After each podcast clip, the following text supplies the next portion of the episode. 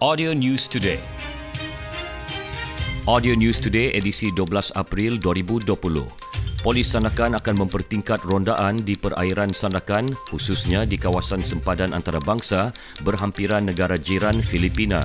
Rondaan juga diberi tumpuan di setiap laluan tikus yang menjadi lorong alternatif pencerobohan pendatang asing tanpa izin parti serta penyeludupan barangan tanpa cukai ke daerah itu.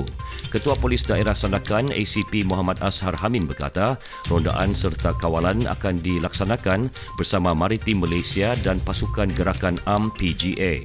Ia bagi memastikan Sandakan sifar pencerobohan dan penyeludupan.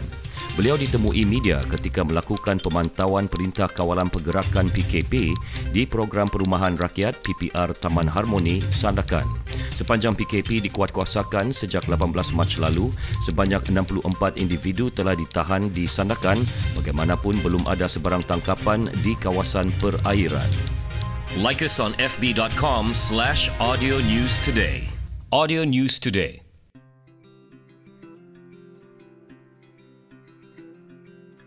Ini adalah pesanan daripada Gabungan Kesihatan Malaysia. Kepada rakyat Malaysia, Perintah Kawalan Pergerakan PKP kini masuk minggu ketiga. Kami sedia maklum tempoh ini amatlah sukar bagi semua.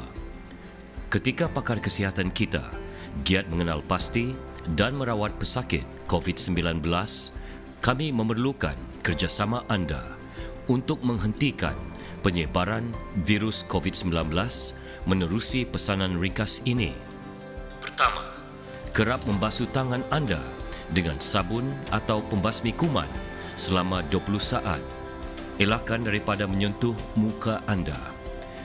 Memastikan tangan sentiasa bersih dapat mengurangkan risiko penyebaran virus. Kedua, duduk di rumah anda. Jangan keluar kecuali untuk urusan penting sahaja. Langkah ini dapat menghentikan penyebaran virus. Ketiga, kekal di mana anda berada sekarang. Jangan sesekali pulang ke kampung halaman. Langkah ini mampu mengurangkan jangkitan kepada golongan berisiko dan warga emas.